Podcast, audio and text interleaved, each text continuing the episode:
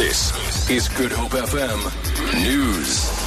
Well, Parliament's ad hoc committee dealing with the police minister Nathi Nhleko's report on the Nkandla security upgrades at President Zuma's private residence is meeting today. The committee will hold its second meeting since it was established last month. The ad hoc committee was set recently and has to report back to the National Assembly on the 7th of August. Ad hoc committee chairperson Cedric Frolick says today's meeting will focus on the program of the committee. The program is expected to possibly outline who will be called to give information to the committee. In the last meeting, there were calls by the opposition that Public Protector Thuli Madonsela should be called to the meeting to give information. The Nhleko report on Nkandla found that President Jacob Zuma is not liable to pay back any money that was used for non-security upgrades at his home. Instead, Nhleko indicated that outstanding security upgrades have to be done at Nkandla. Government is expected to face tough questions when a special debate on the Al Bashir saga is held in Parliament today.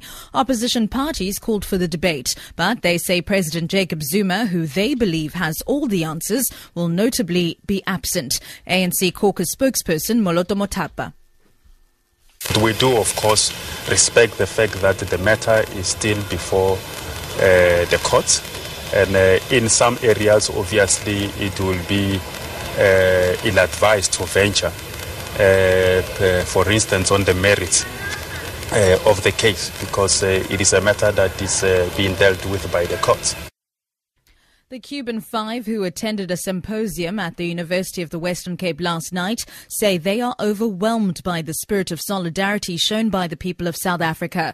The group arrived to a hero's welcome at the event organized by the ANC and its alliance partners. Speaking on behalf of the group, Rene Gonzalez says their mission in the U.S. was to protect Cuba against terrorism. Learn above everything else how important it is to be united on one cause to achieve victory.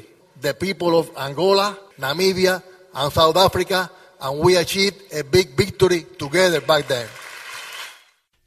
An emergency summit in Brussels has ended with Eurozone leaders expressing cautious optimism that a deal can be struck to prevent Greece defaulting on its debt. The Greek government has offered to raise 8 billion euros in higher taxes and austerity measures over the next two years to appease its creditors. The head of the IMF's Christine Lagarde says the new proposals need to be more specific. It is still short of everything that should be expected, so there will be room for negotiation, room for work, and hopefully uh, we will be uh, constructive uh, in a very short period of time. So we're short on time, long on work.